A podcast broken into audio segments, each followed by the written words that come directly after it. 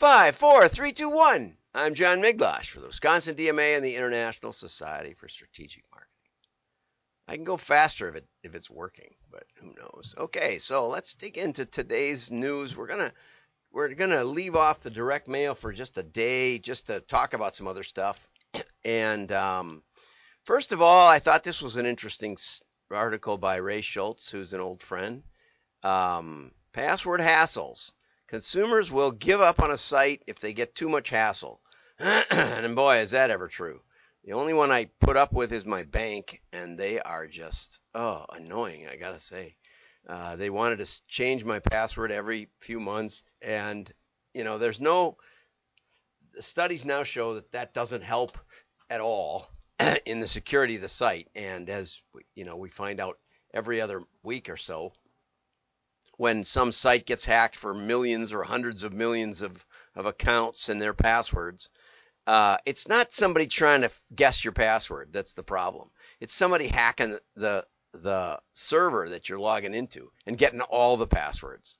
That's the that's the risk. So whether you had a three character password or a 400 character password, it wouldn't matter because they they hack the servers. They don't fake out your one password.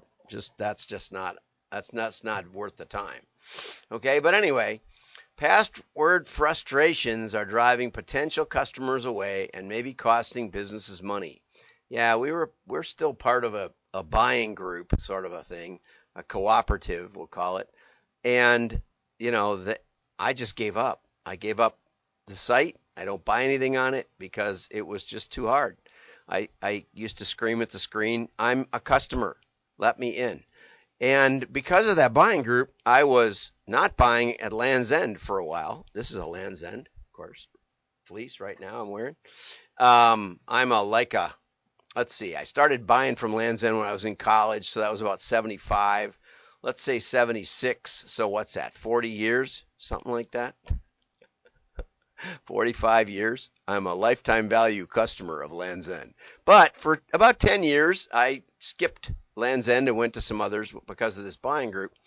And uh, guess what? When I came back to Lands' End, my password was still good. Same password, same everything. Got me logged right in. They knew who I was. They kept track of me. But uh, so many sites just throw you away as if you are a commodity.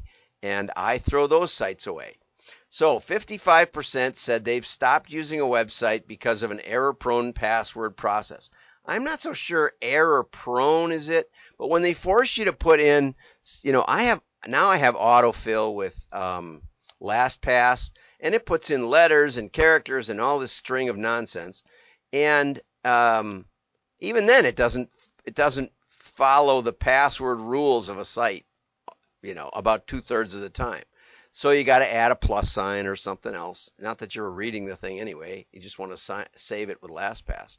But so I don't know if it's the error prone process as much as it is the annoyance of a site thinking they're smarter than you and thinking that they have to give you a, a secure site when nine times out of ten they're going to get hacked anyway and lose all the passwords from a backdoor.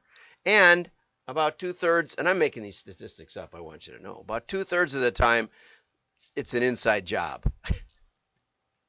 That's why on our list system we would always have a secret couple of seeds that went to like my house that would go in no matter who pulled the list. No matter how the list was pulled, anybody who pulled a list, these secret seeds got put in. So you couldn't turn them off. There was just no off switch. Why? Because it's always an inside job. And so if somebody works for you and is disgruntled and they steal the mailing list on a thumb drive and walk out the door with it and then start selling it across who knows where, uh, those lists would still be in there, and that and that was a part, a big part of how we kept track. I mean, that that was the kind of security. That's what you call thoughtful security, not just an infinitely long password. 92% will leave a, a, will leave a site instead of recovering or resetting their login. Yeah, I don't usually do that. I will try to get a new password, but uh, more than uh, this has got to be a wrong statistic. And I love this.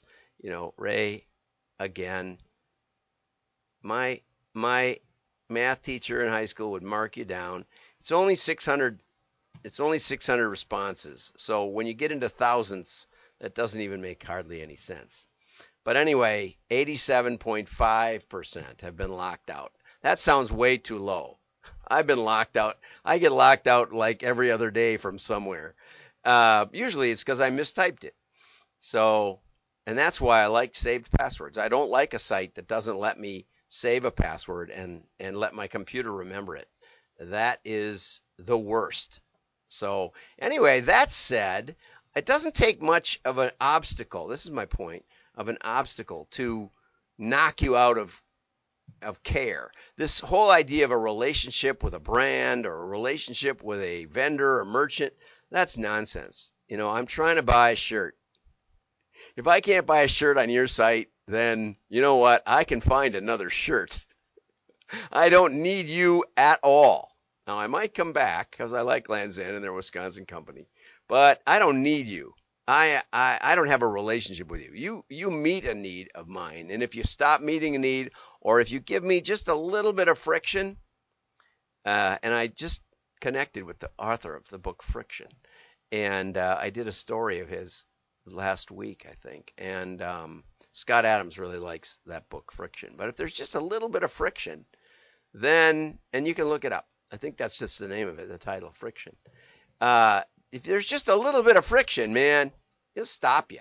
That's why walls work. That's why locks work. They're not impenetrable. They're just friction, right? That's all it is. It's a little bit of resistance. It's a little bit of hassle. And and so if you think the greatness of your brand will overcome any friction you put up for your consumers, you're nuts. Okay? And that's why mail is great because we eliminate the friction of having to remember to go to the site right we give it we send it to you we take an initiative and we give you what you need to place an order whereas digital alone too often stops you know cabela's when we worked with them they would stop they would religiously stop mailing people a catalog after a year and the biggest problem was if you bought a fishing item late in the spring after the fishing season, then you would get uh, like 11 more catalogs before you get back to the fishing season. And then if you didn't order right away on that particular book or two that you got about fishing, if you let the season go by because I don't know why you had enough fishing lures, no one ever does, but if you did, um, you would never get another catalog from Cabela's. They would send you a postcard saying, "Hey, would you like a catalog?" But I mean, they just didn't mind that that treasure trove at all. And so we helped them do that. We helped them we helped them figure out that some of those buyers were worth way more than the new buyers they were getting from some special or some other uh, some other rented lists. So you don't want to put up friction. You don't even want to stop assisting your customers. You really want to go that extra mile and assist them. So let's look at what Netflix is up to. Netflix, it's according to this article in Media Post, password sharing is costing streamers, which are Netflix, 25 billion per year. Okay? Start your own Netflix for free today. Yeah, and if you don't, if you don't, you won't be able to keep watching. That's basically what it says here. okay. Now, I chip in on my daughter's Netflix, but I can tell you this if it weren't for that, uh, we wouldn't watch Netflix. Just you're not just because you're being because just because you clamp down because after all, and here's a good point. It says uh, for years, video senders here uh, ignored. And this is beyond family. I'm I'm family. You know, I gave a lot to that kid, so she's letting me use that. Um, but Netflix terms of service say passwords should not be shared beyond subscriber's household. Well, does that mean IP address? We have two routers in my house, which have different IPs because one is on a wide area network. So that that could be we could be violating it even with people that live in our house. And we have the bonus pack or whatever, which allows more than one device, but not that many devices, you know, just something like that. So uh, and and Netflix basically says that you you subs, but household is not defined. Okay, so you know my kids come over for dinner. I think it's a fair trade. But just because you clamp down does not mean you're going to get my my support. In fact, you're almost for sure not going to get my support, right? Because that's the way it is. So don't think that just because you clamp down, it means that you're going to gain all that money that you think is getting stolen. It's not stolen. We're abiding by your terms and conditions. And when we set it up, grandfathered, when we set it up at the time, the, uh, the kid was there at our house. So, you know, they come and go and they come back again. So, and, but this was funny. Ages 13 to 24, I don't have any of those anymore. 64 and 78%. So if you're 24 years old, you're sharing with somebody. So just let's just imagine that you can clamp down on that. Well, you know, there's other streaming services, there's a lot of other ways to get content, and you know what? There's plenty of content. And a password shared is not necessarily a subscription lost. That's the good part about this article, right? Nor does thwarting unauthorized password sharers mean they will be, can be converted to paid subscribers. Ah, uh, yeah, all of those things. So what's up with Netflix? Well, we're going to find out. Over here, Ritson says, if you wonder why, wondering why Netflix wants to stop password sharing, it's about the funnels. Okay? They'd been relatively benign. They said it was not necessarily bad for business. They were just getting, they wanted everybody to get a taste of it. They wanted it to, to get shared because they wanted other others to in, to uh, here. This is from Netflix. We love people sharing Netflix, right? Using the example of parents, parents and children, and it even keeps track of us on that account. There's parent site. I mean, we have a login that's for us, and my kid, one kid has a login for another one. I think there might be another kid on there, but there, you know, it's all family. It's not like we're wide area networking let Netflix through the neighborhood. Okay, and now they're going with this. If you don't live with the owner, then you know, nuts to you. Here it is, right here again. If you don't live with the owner on this account, you need your own account to keep watching, or what? Are you going to shoot yourself in the foot? You know, history's littered with companies shooting themselves in the foot. You know, look at Penney's alienated their entire co- co- customer base almost. You know, regular uh, families with children in order to reach out to a market that was like a very, very small percentage uh, of upside potential. There was like zero upside potential. It made no sense, but no testing, no nothing. Right now, Netflix at least is testing it okay? But they're thinking of rolling it out globally in the near future. So if you're if you see this pop up, you tell them, "No, I'd rather just you just leave me alone." Okay? That's what I'd say.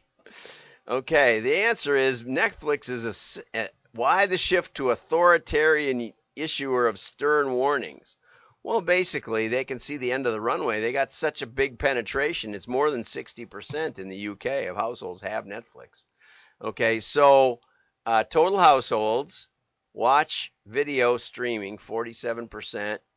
Watch Netflix, subscribe to Netflix. There's a differential there. Subscribe to Netflix Plus Plus, and uh, I guess this is a net. I don't know what NPS means. I did when I re- read this the first time.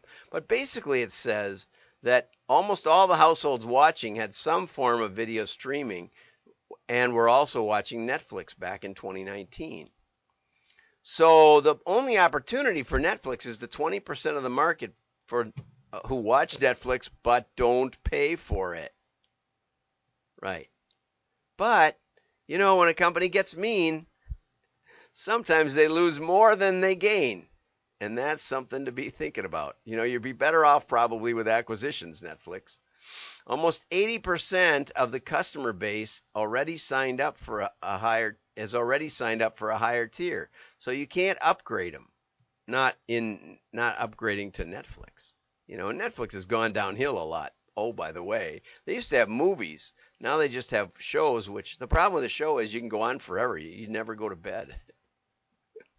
you know, what what what do we watch? Something Hotel, the Grand Hotel, you know, with with uh, voiceovers. It was hilarious.